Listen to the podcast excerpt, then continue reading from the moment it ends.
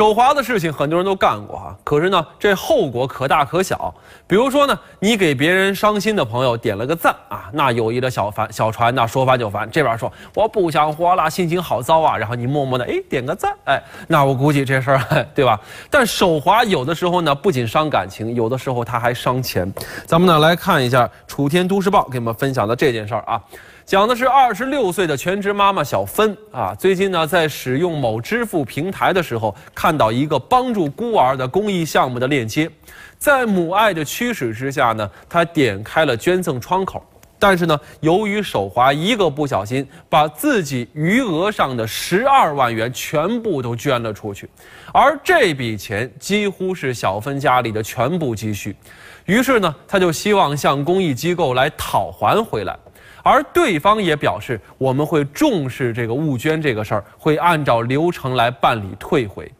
真的是非常危险啊！一个手滑，差点让一家存款归零，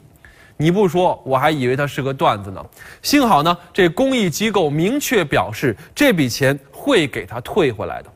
我们呢，希望所有善良的人都能得到善意的对待，也希望大家在涉及钱款操作的时候，千万不能手滑。而且我觉得这家公益组织的做法非常值得点赞哈，因为他之所以能够误点，也是因为他心存善意，想要去捐款。如果这个事情处理的太生硬的话，那不但这笔捐款没有了，还可能导致很多人不再相信你们的善意。所以说，咱们都说好人有好报，我们也希望社会上能够有更多的力量来关注需要帮助的人。